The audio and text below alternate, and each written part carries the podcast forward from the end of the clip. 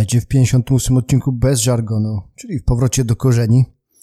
Ponieważ nagrywam podcast bez wideo i bez gości, czyli w formie, jaką bez żargonu miało w pierwszych ponad 20 odcinkach.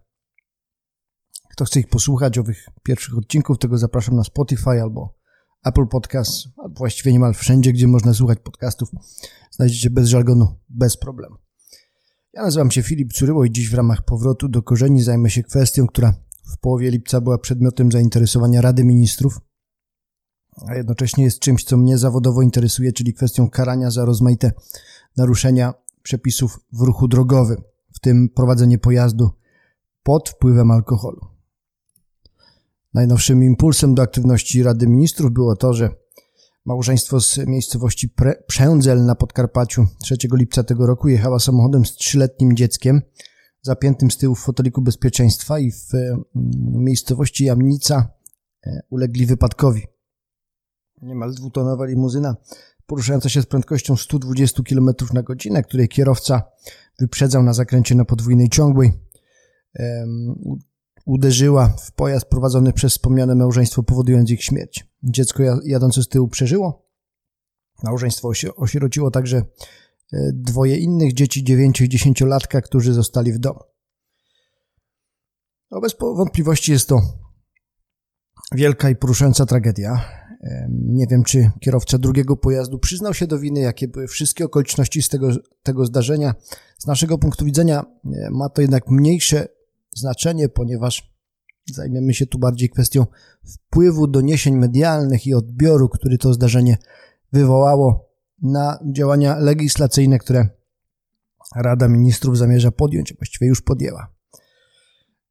Z innych ważnych okoliczności to okazało się, że prowadzący pojazd, który zgniótł auto wspomnianego małżeństwa, miał 1,75 promila alkoholu we krwi, no a w dodatku od kwietnia tego roku był pozbawiony prawa jazdy za przekroczenie prędkości, czyli prawdopodobnie wystąpiła kumulacja przekroczeń przepisów za szybko, po pijanemu wyprzedzając na podwójnej ciągłej, no jeszcze z cofniętymi uprawnieniami do prowadzenia pojazdów. Opisywany wypadek spowodował dość szybką reakcję polityków. Wiceminister Sprawiedliwości i były kandydat na prezydenta Rzeszowa e, Marcin Warchoł poinformował, że wystąpił do prokuratora generalnego o nadzór nad sprawą i surowe potraktowanie sprawcy. To jest rola polityka, aby interweniować w takich poszczególnych sprawach to jest osobny temat. E, kilka dni później sam prezes Rady Ministrów zapowiedział zaostrzenie kar dla kierowców, którzy spowodują wypadek pod wpływem alkoholu, otwarcie mówiąc, że to reakcja na tragedię w Jamnicy. No i wspomniane zmiany w prawie zapowiedziano 13 lipca 2021 roku po posiedzeniu Rady Ministrów, kiedy to Rada Ministrów obradowała nad nowelizacją ustawy Prawo o ruchu drogowym, a także niektórych innych ustaw. Pozwólcie, że przedstawię Wam proponowane zmiany, no i ocenię kilka z nich. Po pierwsze, zapowiedziano większe grzywny i wyższe mandaty.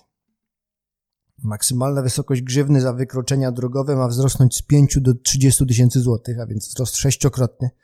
W postępowaniu mandatowym natomiast yy, zamiast dotychczasowych 500 złotych może zostać nałożona grzywna do 3,5 tysiąca złotych, a w przypadku zbiegu wykroczeń 4500 zł. Jeśli kierowca opłaci mandat podczas kontroli, kiedy się ten mandat nakłada, to wtedy jego wysokość zostaje pomniejszona o 10%. Podniesiono także dolne granice grzywny, które można otrzymać za przekroczenie przepisów ruchu drogowego.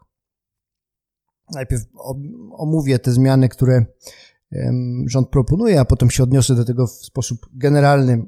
Trochę opowiem o poszczególnych rozwiązaniach, ewentualnie o tym, dlaczego niektóre są złe, inne są dobre. Druga sprawa, poza wyższymi grzywnami, wyższymi mandatami, to mm, planowana przez rząd możliwość orzeczenia renty bezpośrednio w postępowaniu karnym przez sąd. Do tej pory było to niemożliwe. Potrzebne było osobne postępowanie cywilne przed innego rodzaju sądem. Postępowanie droższe, długotrwałe, no i ze względów taktycznych rozpoczynane dopiero po zakończeniu procesu karnego, więc odciągające w czasie tą, tą odpowiedzialność, która, która mogła dotyczyć sprawcy. Renta ma zostać orzeczona obowiązkowo w razie popełnienia przestępstwa umyślnego ze skutkiem śmiertelnym e, przez kierującego w stanie nietrzeźwości lub pod wpływem środka odurzającego. Chodzi oczywiście o rentę dla osób najbliższych po osobie zmarłej. I przyznanie takiej renty ma następować z urzędu bez wniosku osoby uprawnionej czy bez wniosku prokuratora. Trzecia sprawa. Zdaniem rządu trzeba także umożliwić firmom ubezpieczeniowym niższe składki ubezpieczenia OC dla kierowców. Takich kierowców, którzy jeżdżą bezpiecznie. To jest sprytnie ujęty problem. W komunikacie e, Rady Ministrów stwierdzono, że standardem działań firm ubezpieczeniowych w krajach anglosaskich, takich jak USA, Wielka Brytania czy Irlandia, jest włączanie do taryfy ubezpieczeń komunikacyjnych informacji o wykroczeniach popełnianych przez kierowcę. No i dzięki temu firmy ubezpieczeniowe mogą oferować niższe składki kierowcom, którzy jeżdżą bezpiecznie. Projekt ustawy miałby umożliwić udostępnienie podmiotom ubezpieczeniowym danych z CEPIK i dostosowanie stawek ubezpieczeń komunikacyjnych do historii wykroczeń kierowcy oraz otrzymanych przez niego punktów karnych. A po zakończeniu oceny ryzyka, Zakład Ubezpieczeń będzie miał obowiązek niezwłocznie usunąć dane o punktach karnych danego kierowcy. Raczej pewnie nie skończy się na tym, że będą to będzie taniej dla tych, którzy jeżdżą bezpiecznie, ale drożej dla tych, którzy jeżdżą niebezpiecznie przez zastosowanie zniżek, no ale o tym o tym Wam powiem za jakiś czas. Punkty karne. Coś, co jak wiadomo istnieje i teraz, ale mają się zerować dopiero po dwóch latach, a nie po roku jak dotychczas. Ma też zostać wprowadzony mechanizm uzależniający usunięcie punktów karnych za naruszenie przepisów ruchu drogowego od uregulowania mandatu. Zdaniem rządu powinno to zapewnić szybkie i skuteczne doprowadzenie do wykonania tych kar, do wykonania mandatów. Po zmianach za naruszenie przepisów kierowca będzie mógł dostać nawet 15 punktów karnych. Obecnie maksymalna liczba punktów za niektóre wykroczenia to 10. E, no, istotną zmianą jest to również, że zniesiona zostanie możliwość odbycia szkoleń, które obniżają liczbę punktów karnych danego kierowcy. Mamy też rozwiązania fiskalne, czyli Urząd Skarbowy będzie mógł zaliczyć zwrot podatku na poczet nieopłaconego mandatu karnego. Jeśli okazuje się, że macie nadpłatę, żeby jakaś, jakieś pieniądze byłyby do zwrotu po zakończeniu roku, no to urząd zwróci to o kwotę, te, te, te pieniądze po potrąceniu od tego kwot należnych na mandaty, których do tej pory nie zapłaciliście. To oczywiście ma na celu zwiększenie egzekucji grzywien nakładanych za popełnione, za popełnione wykroczenia drogowe. Wreszcie minimalna grzywna za e, nieprawidłowe zachowania względem pieszego, takie jak wyprzedzanie na przejściu dla pieszych, omijanie pojazdu, który zatrzymał się w celu e, udostępnienia, ustęp, ustąpienia, przepraszam, pierwszeństwa pieszemu. Grzywna za takie wykroczenie ma wynieść nie mniej niż 1500 zł, a jeśli w ciągu dwóch lat sprawca ponownie popełni takie naruszenie, to kara grzywny wyniesie nie mniej niż 3000 złotych. I w przypadku realnego zagrożenia bezpieczeństwa dla życia i zdrowia pieszego sąd będzie mógł orzec zakaz prowadzenia pojazdów na okres od 6 miesięcy do nawet 3 lat. No a teraz przejdźmy do mięska, by być może gwoździem programu jest planowany zapis o obligatoryjnym przepadku pojazdu, gdy kierowca w stanie nietrzeźwości spowoduje co najmniej niebezpieczeństwo sprowadzenia katastrofy w ruchu lądowym. Przepadek znaczy nic innego jak utratę pojazdu, konfiskatę. Przechodzi on na własność Skarbu Państwa. Sąd będzie orzekał przepadek pojazdu nawet w sytuacji, gdy nie jest on własnością sprawcy, a właściciel lub inna osoba uprawniona przewidywała albo mogła przewidzieć, że udostępniając sprawcy pojazd może umożliwić popełnienie przestępstwa. Takie same zasady będą obowiązywały w stosunku do osób kierujących pod wpływem środka odurzającego. Do tego mamy zagroże podwyższenie zagrożenia karnego za przestępstwa popełnione w stanie nietrzeźwości lub pod wpływem środka odurzającego i to podwyższenie znaczące. E, według komunikatu rządowego sprawcom przestępstw drogowych popełnionych w stanie nietrzeźwości lub pod wpływem środka odurzającego grozić będzie kara co najmniej dwóch lat pozbawienia wolności, a w wypadku sprowadzenia katastrofy lub spowodowania wypadku ze skutkiem śmiertelnym w wysokości nie niższej niż 8 lat. Nie niższej niż 8 lat to taka jest dolna granica w przypadku zabójstwa. Obecnie za prowadzenie pojazdu mechanicznego w stanie nietrzeźwości grozi grzywna, kara ograniczenia wolności, wolności albo pozbawienia wolności do lat dwóch. E, w związku z niebezpieczeństwem, e, jakie jest związane z takim zachowaniem, projekt zakłada zaostrzenie odpowiedzialności przez wprowadzenie wyłącznie kary pozbawienia wolności do lat trzech. Są jeszcze inne zmiany, ale już dość ich wymieniłem. Pozwólcie, że odniosę się do tego. Uwaga generalna jest taka, że zmiany w prawie karnym, które są uzasadniane pojedynczymi ludzkimi tragediami, to jest droga wiodąca na manowce. Nie, nie mogę nie skrytykować takiego działania, bo mamy tu trzy czynniki. E, po pierwsze, e, jest to granie na emocjach, liczenie na to, że trudno będzie powiedzieć to błąd, zaostrzać przepisy, jest jeszcze dużo miejsca na reakcję w obecnym prawie po powołaniu się przez rząd na ludzką tragedię. Zawsze będziesz wtedy e, mm, uważany za osobę mm, niewrażliwą na ludzką krzywdę. To jest oczywiście chwyterystyczny, nieuczciwy, ale prawdziwe pytanie brzmi, czy surowe prawo wyeliminuje pojedyncze przypadki skrajnie nieodpowiedzialnych, egoistycznych, wręcz szalonych kierowców i nie ma żadnych wątpliwości, że nie wyeliminuje. Tego możemy być pewni. Sens ma wyłącznie rozmowa o większych liczbach i prawidłowościach w relacji między karą a bezpieczeństwem, a nie e, odnoszenie się do E, potrzeby zaostrzenia przepisów na podstawie jednostkowych, nawet skrajnych, tragicznych przypadków. Druga uwaga e, to fakt, że z przestępczością drogową, piractwem drogowym, nietrzeźwością kierowców czy prowadzeniem pojazdów pod wpływem środków odurzających trzeba oczywiście walczyć, ale dopiero po przeanalizowaniu, jak istotne znaczenie mają poszczególne czynniki ryzyka. Po trzecie, Postarajmy się zdemaskować cele rządzących o charakterze ponadczasowym, właściwie nie tylko rządowi pana premiera Morawieckiego, bowiem rządzący chcą osłonić zmiany niepopularne, takie jak wyższe mandaty, zmianami popularnymi, takimi jak wyższe kary dla kierowców powodujących ludzkie tragedie, korzystając z tego, że większość ludzi wyobraża sobie samego siebie w roli otrzymującego mandat, ale już nie w roli osoby, która śmiertelnie potrąca człowieka na drodze. To drugie wypieramy. To nas nie dotyczy. Gwarantuję wam, że z mojego doświadczenia zawodowego żaden z kierowców, który spowodował śmierć innej osoby w wypadku, nie był osobą, którą uznalibyście za pirata drogowego, przynajmniej z jego historii dotychczasowego zachowania na drodze. Poza próbą osłonięcia y, zmian niepopularnych mamy też ewidentne cele fiskalne, jak konfiskata pojazdu, zwana przepadkiem w prawie, czy wyższe kwoty grzywien, wyższe kwoty mandatów. Mandaty to oczywiście także grzywny, tyle że orzekane w innym trybie, no ale nie wchodźmy w szczegóły. Dobrze mieć świadomość celów, które przyświecają rządzącym, bo unikamy manipulacji. Trzeba wiedzieć, że dotychczasowa polityka podwyższania kar za przestępstwa i wykroczenia drogowe nie doprowadziła do poprawy stanu bezpieczeństwa. Stan bezpieczeństwa się poprawił, ale nie widać związku między wprowadzanymi zaostrzającymi zmianami a tymże bezpieczeństwem. Nie ma korelacji czasowej. E, to znaczy, na ile można przeanalizować statystyki policyjne i zestawić je z surowością kar. Te statystyki policyjne są publikowane co roku, mm, to nie widać zmiany wywołanej zaostrzeniem przepisów.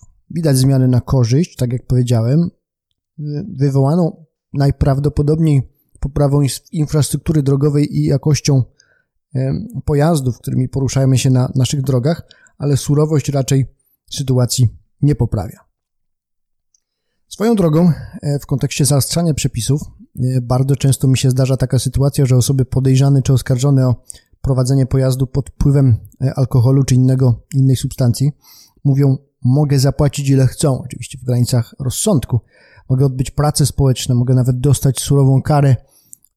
Zdarzało mi się też słyszeć, że wolałbym pójść do więzienia na krótki czas, niż dostać zakaz prowadzenia pojazdów, byle ten zakaz prowadzenia pojazdów był krótszy, albo nie było go wcale. Perspektywa zakazu prowadzenia pojazdów, gdyby miała charakter nieuchronny, e, albo bardzo prawdopodobny, byłaby w mojej ocenie najskuteczniejszym sposobem zwalczania przestępczości drogowej. To jest oczywiście wnioskowanie, to moje wnioskowanie ma charakter anegdotyczny, Niemniej jednak oparty na co najmniej kilkudziesięciu przypadkach, z którymi miałem do czynienia, w których ludziom e, groziła opoza karą także perspektywa utraty prawa do prowadzenia pojazdów na okres czasami 6 miesięcy, czasami 3 lat, czasami także znacznie większy, bo już teraz e, za przestępstwo w ruchu drogowym sąd może orzec zakaz prowadzenia pojazdów w wymiarze od roku, czasami od 3 lat, w niektórych przypadkach do lat 15. A za samo wykroczenie drogowe może być już orzeczony zakaz prowadzenia pojazdów od 6 miesięcy do lat 3, więc także okres niebagatelny. Jak spojrzymy sobie na to, jak wielu z nas e, regularnie użytkuje pojazdy po to, żeby dojechać do pracy, żeby pojechać na zakupy, żeby odwieźć kogoś jak dziecko czy osoba starsza, którą się opiekujemy do jakichś miejsc, w których e, ta osoba chce się dostać. Więc gdyby na to spojrzeć w taki sposób, to okazuje się, że pojazd jest dla niektórych z nas niezbędny, zwłaszcza jeśli żyjemy w miejscach, które mają jakieś deficyty w komunikacji publicznej. Zatem na pewno rozbudowa systemu zakazu prowadzenia pojazdów ze zwiększeniem możliwości y, orzekania ich na krótszy okres, ale w sposób nieuchronny, wydaje się być dużo trafniejszym sposobem na walkę z piractwem drogowym. Przy czym trzeba pamiętać, że jakaś część zjawiska piractwa drogowego, czy patologicznie często y, zdarzająca się tendencja niektórych ludzi do wsiadania za kółko po tym, jak no, w stanie nietrzeźwości albo w stanie pod wpływem jakiegoś środka odurzającego, jak amfetamina, czy kokaina, czy marihuana, które także działają w sposób upośledzający i percepcję, i zdolności psychomotoryczne, to taka tendencja wśród niektórych osób, ona nie zostanie zwalczona poprzez zaostrzenie przepisów.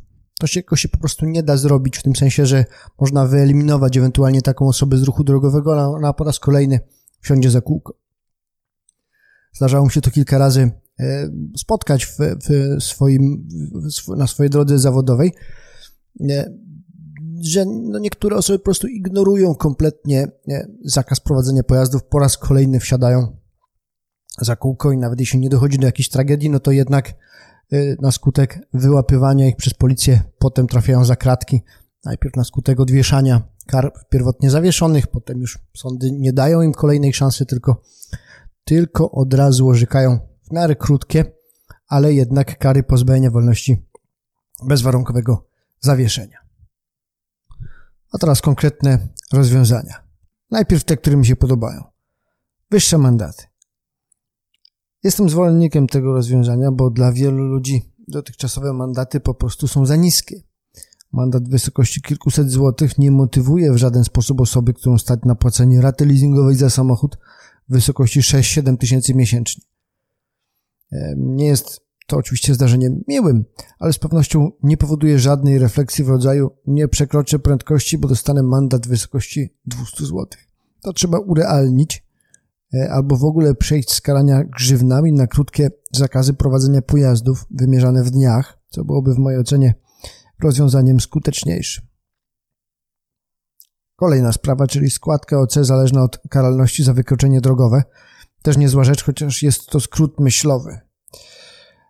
Nie znamy wszystkich czynników kształtujących wysokość składek ubezpieczenia. One są oparte na algorytmach stanowiących tajemnicę ubezpieczycieli, ale wiadomo, że stosowane są zniżki za jazdę bezszkodową. Rząd liczy na to, że dostarczając ubezpieczycielom informacji o karalności za wykroczenia drogowe, wpłynie na uzależnienie wysokości składki od dostosowania się do, od stosowania się do przepisów. Tyle, że mówi przewrotnie, niższe będą składki dla jeżdżących zgodnie z prawem, ale to nie jest prawda. Te składki nie będą niższe niż obecnie, bo nie bardzo jest już z czego obniżać w ubezpieczeniach OC. Jeśli jakiś efekt się ujawni, to składki będą wyższe dla powodujących szkody oraz dla jeżdżących niezgodnie z przepisami. Po prostu powstanie kolejny znany ubezpieczycielowi czynnik ryzyka, który może wziąć pod uwagę. Choć oczywiście ubezpieczyciele szybko policzą, jaka jest zależność między przestrzeganiem przepisów a szkodowością klienta. Jeśli szkodowość statystycznie nie wzrośnie wraz z popełnianiem wykroczeń, to nie spodziewam się zmiany przynajmniej u niektórych ubezpieczycieli. E, kolejna sprawa, konfiskata pojazdów, czyli przepadek. To akurat uważam za pomyłkę, zwłaszcza w wersji e, przepadku równowartości pojazdu, którym się sprawca porusza, jeśli nie jest jego właścicielem. Można powiedzieć prosto, co ma piernik do wiatraka. Między czynem a karą powinien istnieć związek, a tego związku brakuje w przypadku konfiskaty pojazdu. O karze decyduje wina i stopień, w jakim zachowanie jest szkodliwe. No przecież jeśli sfałszowałeś podpis drogim długopisem, to nie powinno w żaden sposób wpływać na wysokość kary. To wydaje mi się oczywiste. To nie jest dobra droga. Wyższe kary pozbawienia wolności, czyli kolejna zmiana. Tego akurat kompletnie nie rozumiem. Już teraz za wypadek komunikacyjny, zwłaszcza ze skutkiem śmiertelnym, ucieczką z miejsca wypadku lub spowodowany w stanie nietrzeźwości, można iść do więzienia na ładnych kilka lat. Podwyższanie nie ma żadnego sensu. Trzeba sobie zadać pytanie, czy jest to kolejna manipulacja emocjonalna i w mojej ocenie dość łatwo stwierdzić, że tak. Skoro rząd twierdzi, że sądy wymierzają zbyt łagodne kary, należy zapytać, o jakie kary wnioskują prokuratorzy, którzy przecież podlegają prokuratorowi generalnemu, którym jest członek rządu, minister sprawiedliwości. Jeśli prokuratorzy wnioskują o kary surowe, ale sądy tych wniosków nie uwzględniają, to można rozważać, czy jest potrzebna zmiana wysokości zagrożenia ustawowego. Ale jeśli, czego jestem niemal pewien, prokuratorzy, zatem przedstawiciele rządu de facto w systemie sądownictwa nie wnioskują w sprawach zwykłych ludzi o kary surowe, to znaczy, że zmiana prawa nie jest do niczego potrzebna. Pamiętajmy, że jeśli prokurator generalny i minister sprawiedliwości w jednej osobie dzisiaj stwierdzi, że za wypadek śmiertelny prokurator w Krakowie ma wnioskować kary w określonej wysokości, wyższej na przykład o 50% niż w dotychczasowej praktyce, to jutro ten prokurator w Krakowie to zrobi. Taka jest struktura prokuratury. Tyle, że oczywiście nie będzie z tego politycznego poklasku, nie można sobie przypiąć gwiazdy. No i pewnie to jest y, właściwa przyczyna wprowadzania zmian. Cóż jeszcze? Renta dla poszkodowanych w postępowaniu karnym. Temu też jestem przeciwny. Nie samej rencie, ona oczywiście jest potrzebna. Pamiętajmy, że chodzi o rentę dla osób pozostałych po zmarłej ofierze wypadku. Taka renta, tak jak powiedziałem, jest potrzebna i ona już w systemie prawnym funkcjonuje. Proces karny nie jest natomiast najlepszym narzędziem do precyzyjnego wyznaczania wysokości tej renty. To jest w mojej ocenie miejsce odrębnego postępowania. Oczywiście nie będzie tragedii, jeśli by się okazało, że renta zostanie, kwestia renty będzie przedmiotem postępowania karnego. No ale dlaczego jestem mm, przeciwny? Bo z jednej strony wiem, że może to się wydawać odczuwaniem sprawy w czasie, skoro o rencie i tak się orzeka już w tej chwili, tylko wydaje mi się, że właściwą i trafną drogą jest szybkie orzeczenie o rencie po wyroku karnym, po rozważeniu wszystkich za i przeciw, a nie w trakcie procesu karnego. Z jednej strony troszkę wątpię w kompetencje karnistów w tym zakresie, a nawet jeśli da się te kompetencje poprawić, to obawiam się przede wszystkim, że to może spowolnić bieg spraw karnych, podczas gdy szybkość sprawiedliwości w sprawach karnych, szybkość wyroku ma szczególne znaczenie. Zarówno dla sprawców, jak i dla poszkodowanych. Wyrok wydany po kilku latach ma charakter zupełnie abstrakcyjny, oderwany od zdarzenia. Tak nie powinno być. A renta, żeby ją ustalić, no, konieczny jest proces dowodowy w innym zakresie niż dotyczący samego zdarzenia. E, kolejny wątek procesu, który może być procesem bardzo złożonym. I e, w związku z tym przesunięcie tego dalej, już po tym jak wyrok zapadnie, ewentualna kara zostanie wymierzona, sprawiedliwość w takim sensie powszechnie rozumianym jako jest z jednej strony odpłata, ale z drugiej strony wyrównanie tych krzywd w moralnym rozumieniu pokrzywdzonemu czy pokrzywdzonym pozostałym po, po, e, po tym po osobie, która zmarła w wypadku, już się dokonała, możemy przejść do kwestii finansowych. Tak mi nie powinno być, że się orzeka od razu w, w, w postępowaniu karnym, bo paradoksalnie spowoduje to wydłużenie tych postępowań. Wygląda na to, że wyczerpałem wszystko, co chciałem powiedzieć. E, bardzo Wam dziękuję za uwagę. W przyszłym tygodniu wracamy z Pawłem Ślizem, który miejmy nadzieję, że wróci z urlopu i dołączy do mnie. Być może z uwagi na okres urlopowy pozostałej części ekipy, e, tej części technicznej, wrócimy wciąż w formacie podcastu, bez wideo, ale może zdążymy się nauczyć, jak to zrobić z wideo i na żywo i wrócimy do takiego formatu, który stosowaliśmy do tej pory. Dziękuję Wam jeszcze raz za uwagę dzisiaj. Do przyszłego tygodnia. Cześć.